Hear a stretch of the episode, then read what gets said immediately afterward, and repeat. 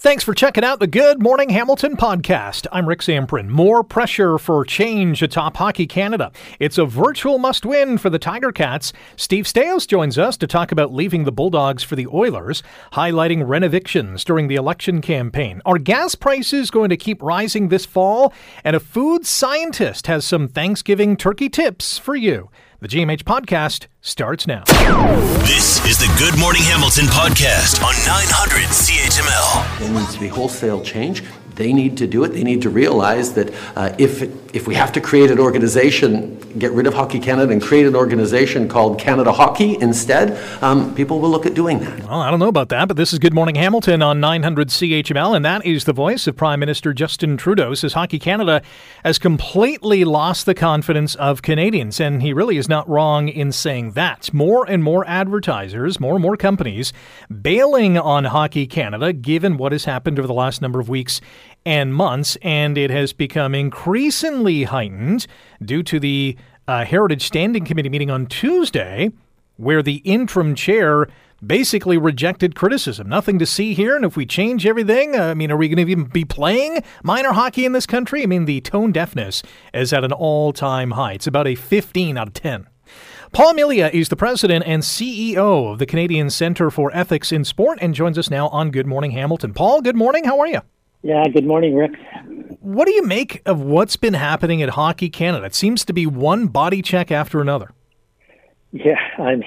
I mean, at this point, I think for many Canadians, as, you, as you've been saying, I mean, it's really hard to fathom why the current leadership of Hockey Canada have not stepped down for the good of our national sport. I mean, it seems as if, in some maybe misguided effort to protect their brand, they may be doing it irreparable damage. I mean, the prime minister is suggesting, you know, that maybe we need a new organization to run hockey in this country.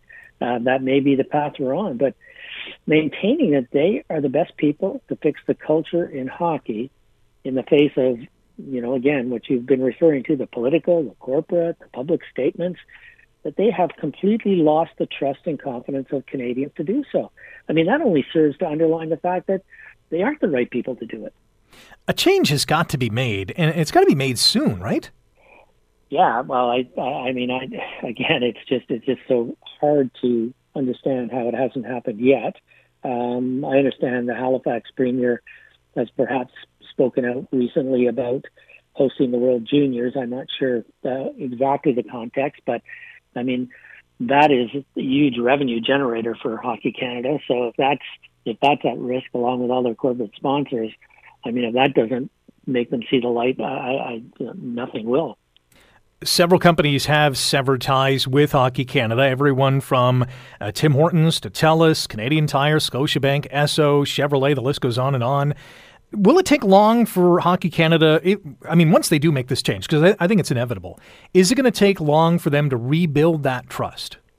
Well, yeah, I think when you know uh, when you lose trust, it's very, very difficult. It takes a long time to rebuild it. But I, I also want to make the point, Rick, that you know the stories of maltreatment, maltreatment of athletes, uh, you know, they've been coming out and they've been surfacing in the recent months and years, sport after sport, right?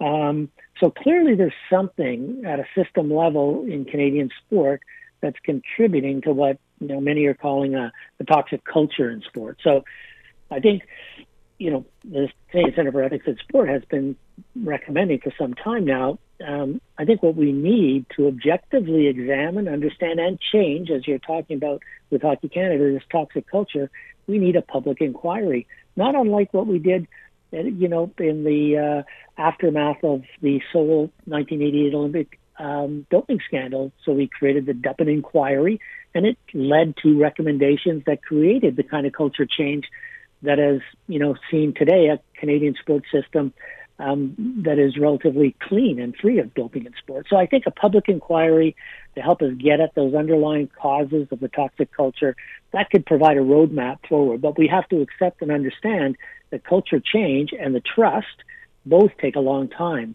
uh, to achieve. Yeah, the public inquiry would be a great start, that is for sure. Our guest on Good Morning Hamilton on 900 CHML is Paul Melia, the president and CEO of the Canadian Centre for Ethics in Sport. Is is there a, a country or a sports governing body that's doing it right? Because we're, we're hearing stories about this in the States in Europe. I mean, whatever the case is, there is an issue. Is someone doing it right? You know, I mean, one country we could certainly look to is Norway. Um, I think a number of years ago, Norway made the decision that they were going to put at the very heart of their sports system um, the health and well-being of the athlete, um, and uh, all of their policies, all of their programs flow from that place. You know, is this in the best interest in the health and well-being of the athlete? Are they having fun? Is respect being taught? Are they learning how to play fair? Winning, of course, is a part of sport. We would never want to take that out. But Norway put it at the center, and they didn't make winning the predominant driving force of all sport activity. Now, interestingly enough, Norway is winning the most medals at Winter Olympics. So the system still produces champions, right? But it produces great people as well. And I think Norway is one country we could certainly look to to see how they approached it. Yeah, certainly winning isn't everything, and that is very true in this regard. Paul, really appreciate your time and insight into this matter. Okay, you're very welcome, Rick. Paul Melia is the president and CEO of the Canadian Centre for Ethics in Sport. We're all waiting for that other shoe to drop. When it comes to Hockey Canada, let's hope it comes very soon. You're listening to the Good Morning Hamilton podcast from 900 CHML. Big game tonight at Tim Hortons Field as the Tiger Cats host the Rough Riders in what is a virtual must win, you can say, for both sides. Hamilton coming off their bye week, Saskatchewan on a four game losing streak. So, two big points are definitely up for grabs. Joining us now on Good Morning Hamilton is Orlando Steinauer, the head coach of the Hamilton Tiger Cats. Coach O, how are you today? I'm doing great. How are you, Rick? I'm good. I, I know you don't like talking about must wins or virtual must wins, probably falls into that category as well, unless it is actually a must win. And it isn't at this point. But tonight's game is as close as you can get to this do or die status. Where is your headspace at heading into this game? Yeah, just just focused on tonight. We're just um, you know everybody understands what's at stake and where everything falls, and that just hasn't been the main focus. Uh, definitely, everybody's aware but uh, you know, this is uh, if you want to term it like that, this is a home playoff game of sorts. Um, but um, we've just chosen to just dive into the work. The Riders have lost four straight games. Does it become extra important to get an early lead and maybe put a seed of doubt in their minds? That's a good question. I think it's uh, I think it's better and and more important to have a late lead and finish the game with the lead. Um, I do understand your comment. Um, yeah, I, I, think slow starts don't benefit anybody, you know. But I think uh, what's most important is that we uh, we finish and find a way to have at a minimum one more point than they do. You've made a handful of roster moves in advance of this game. They include the return of cornerback uh, Evans, uh, return man Lawrence Woods, the third back from the injured list as well. Both players have been out for a while. What does it mean to have those two guys back? Well, with Ciante, uh, you're talking about an experienced guy who's who's won a lot of football games. Uh, he's he's a comfort food of sorts out there on the football field. Uh, nothing's too big for him. He has a, a calm demeanor, and uh, he's obviously a big part of what our plans were in 2022. It just got derailed a little bit. And as far as Lawrence Woods, I think his tangible play speaks for itself. Um, he is uh, he's dynamic and he, he's able to break the the game open uh, at any time. And uh, the one thing is we just couldn't rush him back. So um, we'll see the impact that they have on the game, but we're excited to have them back. Our guest on Good Morning Hamilton on 900 CHML is Tiger Cats head coach Orlando Steinauer as we preview tonight's Tiger Ticats Rough Riders clash at Tim Hortons Field. You won't have receivers Steven Dunbar and Papi White, but Lemar Durant is back in action and Terry Godwin makes his first CFL start. What have you seen from Godwin since he arrived in Hamilton? Just a guy who's uh, a pro. I think he's come in and, and, you know, about his time and didn't come in and he wasn't over assertive he was a guy that just came and worked and and wanted to get better. Jumped right into the scout team and um, just just a real pro. And so uh, you know, looking forward to see what he has to offer. And then of course you've got uh, you know uh, AJ back Uh, he hasn't. He's missed time. He, you know, he was on the sixth game for a long time. So yeah, we'll have a, a little bit different look out there tonight. If the Ticats run the table, you win your, your four remaining games, you're in the playoffs. Uh, despite that, I'd imagine the focus is still one game at a time. You referenced it earlier on in our conversation. At this time of the year, though, is it challenging not to look ahead because of all the what ifs? It's it's actually not, Rick, and I know that's I'm not saying that for the right thing to say. Like when you when we come to work it's all about that practice day which happens to be the prep for the team that's there. And so that's all the film we're watching. So it's actually relatively easy to stay focused on the task at hand. And of course you know everybody's going to follow the lead of of of the you know the top of the football team. And so um, this is something that we've emphasized since day one of training camp for those that have been around. And so this is really not a challenge at all. Um, it, it is. This is sports entertainment, and it's fun to talk about and to look at and and that sort of thing. And we don't run from those things, but we don't focus on them. In saying that, what would a win tonight do for this team going forward? Yeah, it, it, it makes us one and zero oh, uh, tonight, and gives us a chance to uh, go two and zero oh or one and zero next week uh, against Calgary, and and nothing more than that. You know, like you said, if you run the table, you know we control our own destiny, and that in that aspect. So it just mean that we would be one step closer. Appreciate the time. Best of luck tonight. It's going to be, uh, I think, a barn burner, an exciting one for the fans. Hopefully, it's exciting and uh, and a win at the end of the night as well. Thanks for joining us. Awesome. Thanks for having me, Rick. Orlando Steinauer, head coach, Hamilton Tiger Cats. Hamilton is four and ten. Sask six and nine. Here's some good news if you're a Ticats fan, because Hamilton is two and zero. Oh coming off the bye week this season. They beat Ottawa back in week six. They topped Winnipeg, of all teams, in week 15. They're 8 and 2 after a bye week since 2018. So that's some pretty good news. On the downside, Riders quarterback Cody Fajardo is 3 0 all time against Hamilton, and the Ticats are the only CFL team he has not lost to. And Dane Evans is 0 2 against the Rough Riders in his career, only one of two CFL teams he's not beaten, the other one being Calgary. CHML's coverage of tonight's game begins with the pregame show at 6:30. Kickoff is at 7:30. One half hour after the final whistle, you can catch the fifth quarter postgame show right here on CHML. We'll be back on CHML's Facebook page. You can also listen online at 900CHML.com and on the Radio Player Canada app. Should be a well, we know it's going to be a big game. Should be an awesome game as well. And former Ticats quarterback Danny McManus will be honored tonight as he will be officially added to the Ticats Wall of Honor.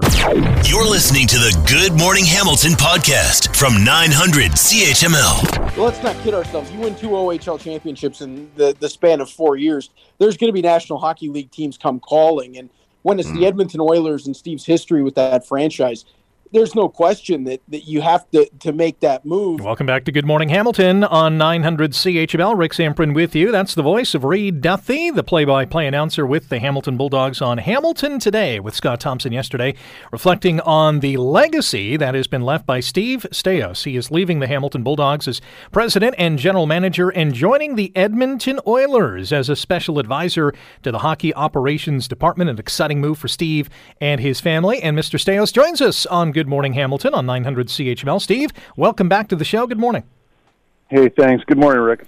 How many NHL teams did end up contacting you this past off season? Was it was it a boatload, a couple, one or two?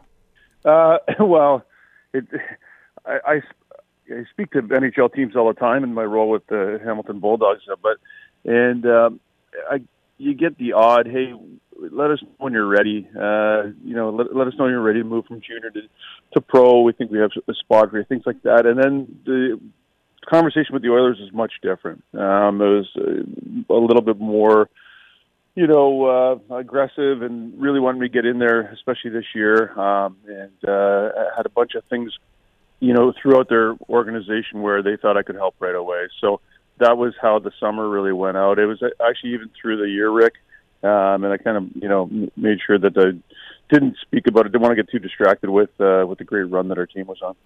Sounds like this was an opportunity that you just couldn't pass up.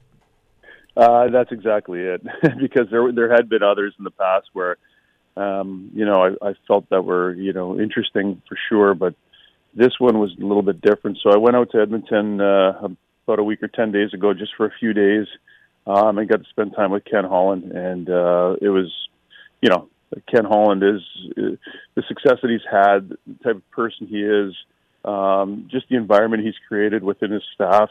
Really seemed a little, a lot like things that we did here in Hamilton. So very intrigued by the opportunity, and then really intrigued by the role as well. So, what are you going to be doing?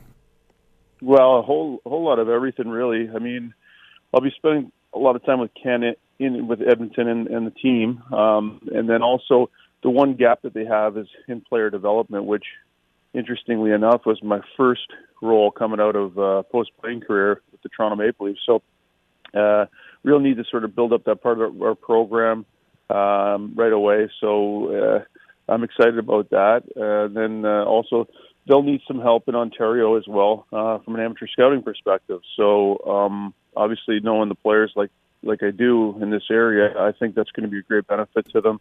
Also, I'll be involved with the, the pro meetings and the amateur meetings. So, um, really, uh, an interesting uh, role to be able to see all parts of the organization. Our guest on Good Morning Hamilton on 900 CHML is Steve Staios, now the former president and GE, uh, GM with the Hamilton Bulldogs, and now the new special advisor of hockey operations with the Edmonton Oilers. How big of a factor was it in, in this move that Ken Holland is the guy in Edmonton who's had a, remarkable track record in the National Hockey League?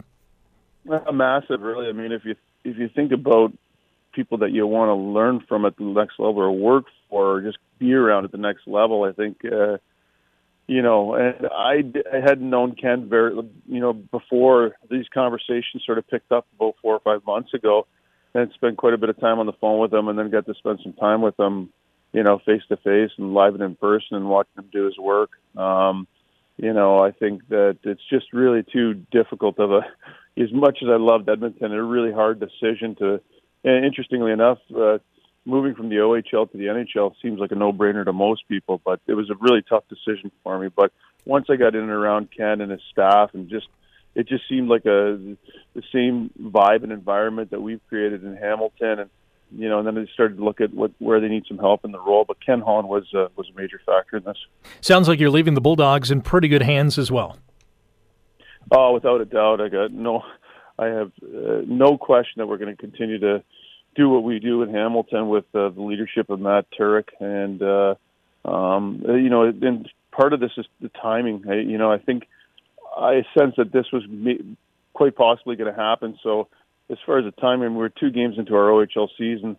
Boys play tonight, and then we have our great home opener tomorrow night. Great celebration and banner raising tomorrow night. But I was really my main concern before I made the commitment to Edmonton, and, and I told them a number of times that there was things that I needed to get done and in Hamilton, and uh, a lot of that was just working together with Matt to get him fully up to speed. But full confidence in Matt Turek. I think that you know he's completely capable of doing the job. He'll put his own personality on the team and leadership, but uh, no, he's he's a great one. It's a great way as a succession out of Hamilton to uh, to feel totally comfortable for Matt coming in. Yeah, and the cupboards are stock full of uh, blue chip prospects with the Hamilton Bulldogs uh, on and off the ice. And Steve, you're a great part of it off and on the ice and uh, building a winning legacy here in Hamilton. I know there's going to be many Bulldogs fans who are suddenly Edmonton Oilers fans, and it's because of you. Really appreciate the time today. And Congratulations on this new job. All right, thanks very much, Rick. Steve Staios, former president and GM of the Hamilton Bulldogs, now joining the Edmonton Oilers in their hockey operations department. Bulldogs are in action tonight. They're in Owen Sound, and their home opener at First Ontario Centre goes tomorrow against Oshawa. That should be a lot of fun as well as they'll raise the banner. By the way, NHL regular season begins today in Prague, Czech Republic, 2 p.m. Eastern Time, as Nashville takes on San Jose. The Leafs open their season Wednesday night in Montreal. You're listening to the Good Morning Hamilton podcast from 900 CHML. Well, the municipal election certainly is important for a number of reasons because there are some big issues in this community. Whether it's affordable housing, uh, road safety, the uh, healthcare system, the list goes on and on and on. Post COVID recovery, uh, there are many different uh, elements to an election campaign, many different issues that we have to weigh. One of those has to deal with the rental crisis in this community. That kind of goes hand in hand with affordable housing or the lack thereof. Advocates for tenants in this city say the next city council needs to take some serious action to stop renovictions. You've heard about this, where a landlord will boot a tenant out of their place to renovate it and then re rent it at a higher rental rate. Well, there was a walking tour through the lower city yesterday where members of Acorn Hamilton, a tenant advocacy group, shared their stories about being displaced from their apartments or being pressured to move by their landlords. One of those was Elizabeth Ellis, who says her Sherman Avenue apartment is currently sitting empty after she and other tenants were renovicted. I could understand, okay, you renovicted me, okay, fine, I can deal with that. But what I can't deal with is them profiting off having nobody live here. We're in a housing crisis, and nobody's still living here. And there's people on the street. This is happening again and again and again, and many people are being impacted by this. Darlene Wesley is our guest on Good Morning Hamilton on 900 CHML. Darlene is a East Hamilton Acorn member. Darlene, good morning. How are you today? Good morning, Rick. How are you? I'm good. have you fallen victim to a renoviction as well?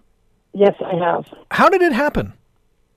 Um, well, uh, November of 2020, uh, my landlord um, gave us an N13.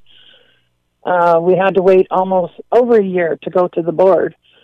We hired um, through the city a defense fund, and um, we went to the board. Uh, we had I had an electrician come. I had a home inspector. The only thing they they they said needed to be done in the apartment was uh, GFCI's in near the water sources, like in the kitchen and the bathroom. Mm-hmm. But the the the board sided with the landlord, said he could come in and do the renovations.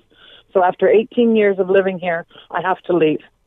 Wow. So what are your options? Well, I I can give him a letter for the right of first refusal, which gives me the option to come back. But we don't know what he's going to do in the meantime. Well, and the you option know? and the option to come back too is come back at what rental rate, right? At the same rent. Uh, I come back at the same rent. Okay. But what a lot of a lot of landlords are doing are being sneaky and re-renting it before the, the the original tenant has the opportunity to find out, and then it's too late. They can't go. They can go to the board to get money from the landlord, but they're out there. They're um, affordable rent. Yeah. In the meantime, you have to live somewhere, right? Yes, exactly. And and it's hard to find, you know, temporary housing. Never mind, it's hard to find uh, permanent housing, mm-hmm. and especially in the city right now, it's it's terrible.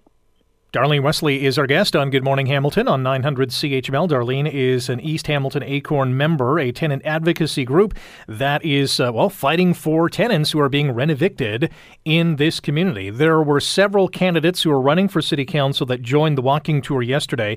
Did you get the sense that they're treating this issue seriously? Yes, especially um, uh, Nann. Nann Nrinder. Nrinder Nann, okay yeah, Narendra Nann. She's a she's she's got our back. She's always been uh, able to listen to us and and have our side. You know, she's um, very with her consultants. She's very her um, constituency office. Constituents, yeah, constituents. Oh goodness, I'm nervous. Anyways, yeah, with her constituents, she's very um, thorough and she's very caring. Well, that's good to hear. Yeah, and we had a couple others that, that attended. How how many people are affected by this? Are we talking a handful, a few dozen, hundreds? What's oh, the estimation? I, oh no, no, hundreds. And if it's not N13s, it's N12s, which that's that's where the landlord comes in and says he wants to move in, but he doesn't want to move in. He wants to raise the rents because wow. people who have been there for years have affordable rent.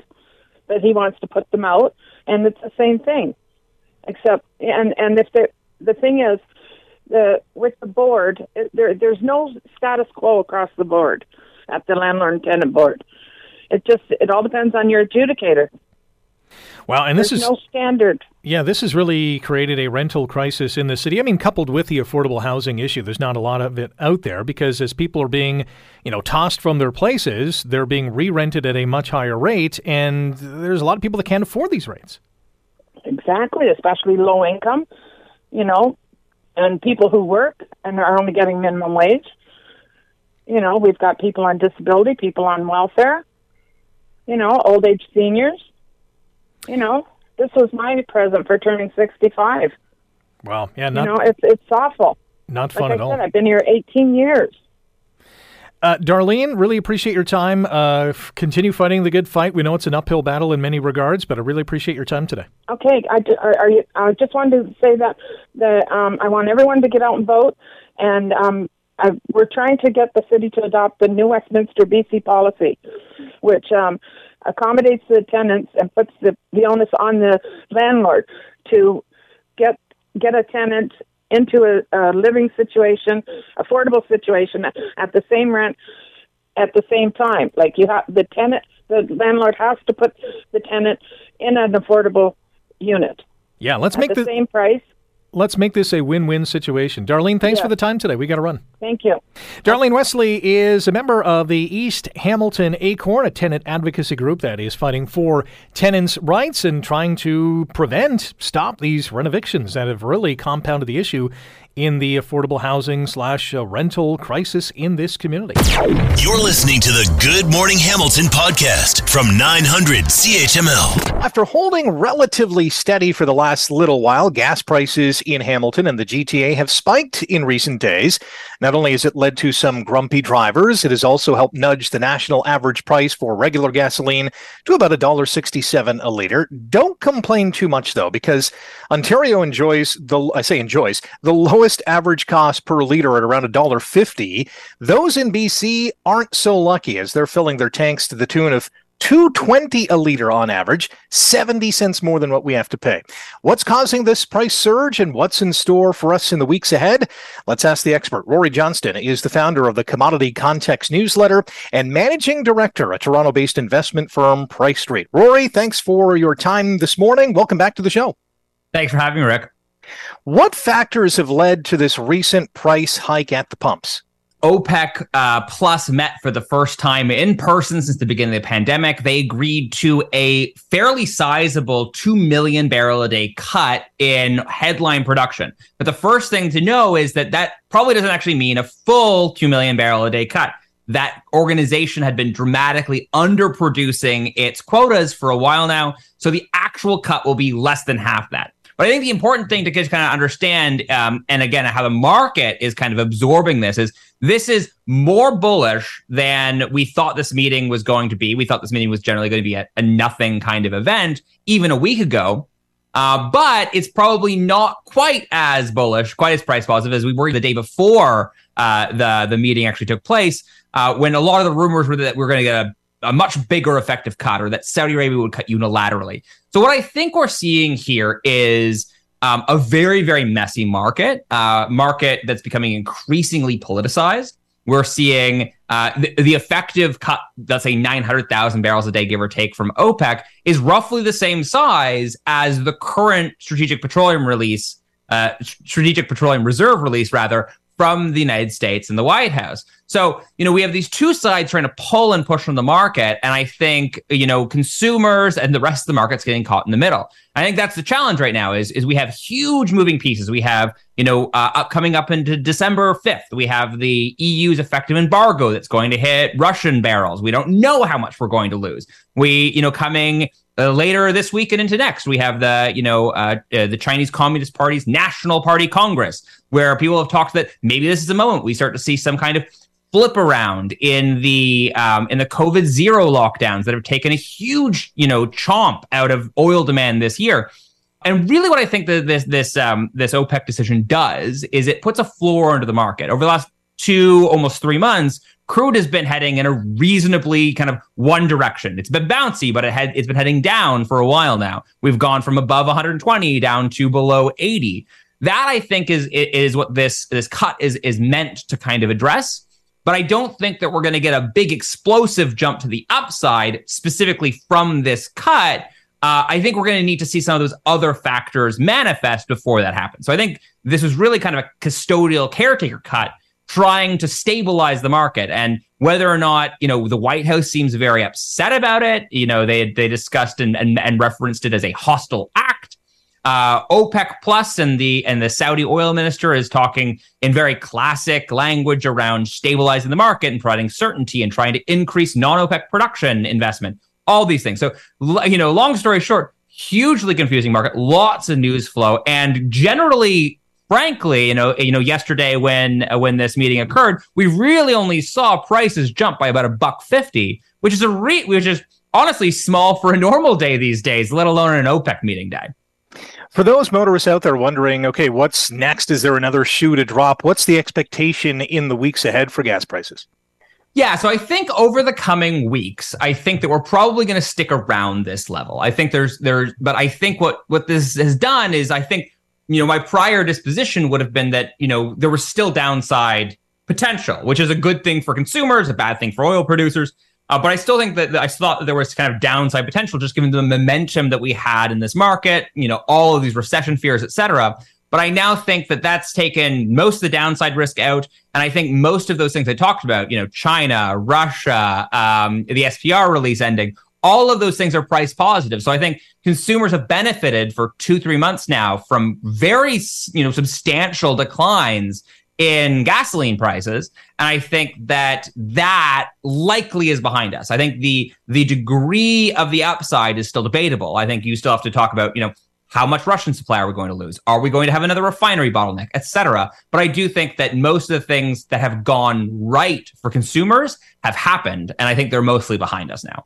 We've had some really big, we only got about a minute here, some big price fluctuations. Like Sudbury, for example, the other day, it was Tuesday, went up 25 cents. Why are these uh, spikes and, and declines so steep? Yeah. And, and, you know, and I don't, I don't spend a lot of time looking at the specific kind of city level uh, gasoline prices, but I one thing I will say is that when markets are this volatile, you see and, and, prices jumping around so quickly. It really depends on the moment in time that various stations are actually buying this fuel. Because if if you bought if a one station buys fuel today and another station bought it a week ago that's a very very different market. And we're seeing these massive price moves. So over over a longer period of time over multiple weeks a month or so i do expect all this stuff to kind of sort itself out. But in, you know, in the week to week of of consumers kind of filling their cars, yeah, you're going to see really dramatic swings. And it really depends on kind of uh, both when that fuel is purchased and that kind of micro market you find yourself in and, and how, you know, let's say there are refinery, additional refinery bottlenecks, you know, uh, you know, tightening markets further on the West Coast as an example. That's all driving this. And, and I think all those things that normally affect differences between cities and regions are just exacerbated right now, given how wild, volatile, and fast moving the market is. Amazing insight and analysis from Rory Johnston, the founder of the Commodity Context newsletter and managing director at Toronto based investment firm Price Street. Rory, appreciate the time once again. Thanks so much for having me, Rick. Always love chatting with Rory. He breaks it down in simple terms to get us to understand how this oil and gas industry, as convoluted as it is, works on a day to day basis. You're listening to the Good Morning Hamilton podcast from 900 CHML. We're going to be gathering this weekend I think for the first time in a couple of years, for, for many families, to celebrate Thanksgiving. And we certainly want to do so. Well, we want to enjoy ourselves, number one, but we want to do so safely as well. And I'm not referring to COVID, I'm talking about food-borne illnesses because, you know, when we're dealing with raw meats, fresh poultry, there are, or even frozen poultry, that, I mean, that could be a worry if it's unthawing uh, at a. Uh, in a place where it shouldn't be, or for a period of time in which it shouldn't be, there's going to be some problems. So we have a food scientist that's going to help you and I avoid those, well, those unwanted trips to the washroom or worse, the ER. Dr. Keith Warriner is a professor in the Department of Food Science at the Ontario Agricultural College at University of Guelph and joins us now on Good Morning Hamilton. Dr. Warriner, good morning. How are you?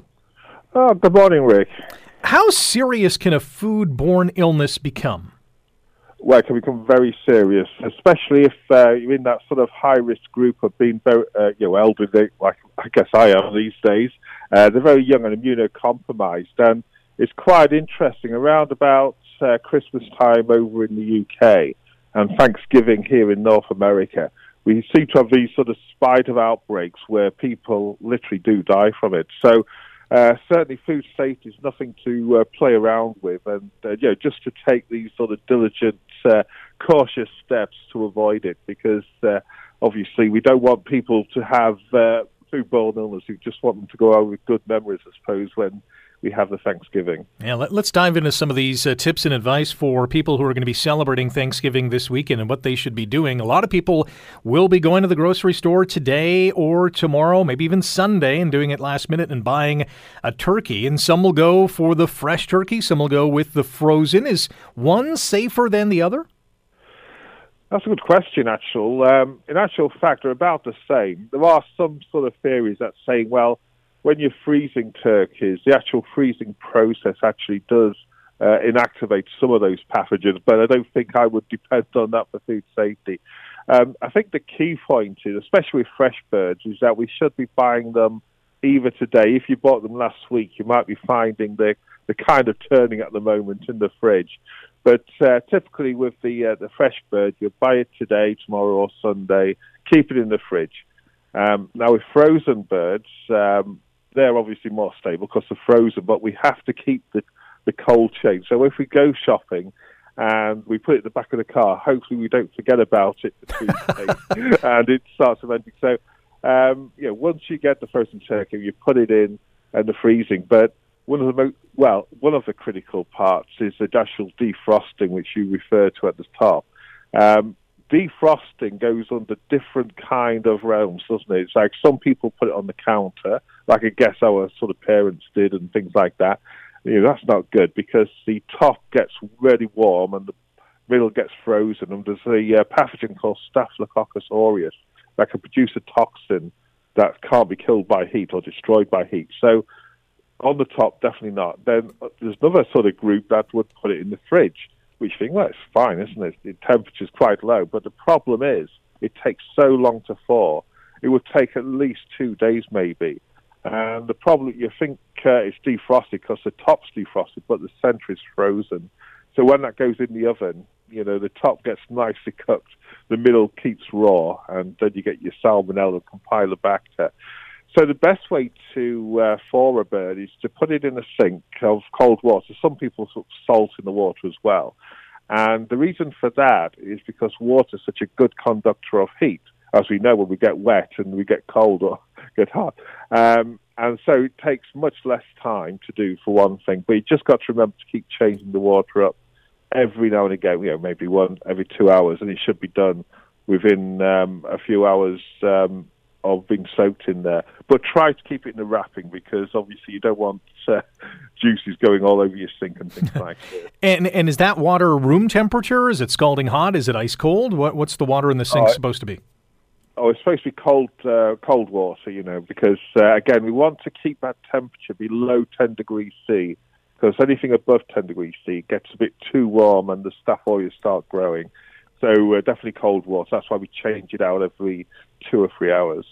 Talking about food safety as Thanksgiving weekend approaches with Dr. Keith Warriner. He's a food scientist at the University of Guelph. So we've we've de-thawed the turkey, or we have a fresh turkey. What, what are the uh, what are the rules in terms of prepping the turkey for cooking? Because it's out on the counter, we're stuffing it with things, maybe we're slathering whatever we're putting on top of it. What are some of the things that we should and shouldn't be doing?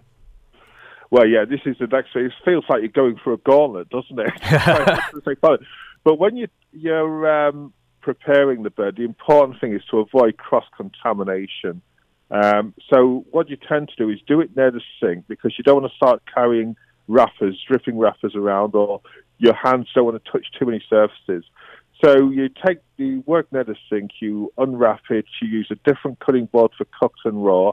Once you've done all your fancy stuff, everyone's got their own recipe, uh, put it in the baking tray, but so they put it in the oven, but then you've got to sanitize the air with a very weak bleach solution. So one cap in five liters of water is more than enough. Um, and then once, because if you like, everything you touch, once you touch the bed, you touch other things from the fridge door to anything else, you know, you're basically spreading the contamination. So hand washing, uh, putting utensils in the sink to make sure they're washed. So once you've got that sort of part sorted out and you're not going to cross contaminate, you put it in the oven and this is the next critical part is to make sure it's cooked. So people have their own way of cooking things, but typically in the oven it's about 350, 15 minutes a pound. And the big thing is to use a meat thermometer to ensure that the thigh, the thickest part of the thigh, has got up to 73 degrees C at least. Now, 14% of Canadians have meat thermometers. Only half of them use it. So if you are going to buy a turkey, if you just buy a thermometer, they're only cheap. Uh, that could save your life. So uh, I always recommend uh, the meat thermometer. I did not know this, but there are food safety issues when it comes to carving the turkey. Yeah, so this is the next challenge. So basically, we have a two-hour rule. So at room temperature, um, if we leave it for t- once we've cooked it, there's a pathogen called Clostridium perfringens that uh, can survive cooking because we need spore. But as it cools down, uh, these spores can germinate and start producing toxin. So this is why we have this two-hour rule saying uh, no more than two hours at room temperature. Now, with turkey, you have to leave it 30 minutes to rest, like all white meat. Uh, but uh, then you can either carve it and put it either warm, above 63 degrees C, or cold, i.e., in the fridge. Or if you're going to have dinner straight away, that's fine. That two hour within that two hours. Um, so once you've done that, and I suppose the other thing I forgot to mention is about stuffing. You know, some people love to stuff a turkey, but that gives you an insulating layer, so it doesn't cook very well. So uh, I always suggest don't to actually uh, put your stuffing in, and don't wash the turkey either. That's the other thing. Anyway, to the point of the dinner.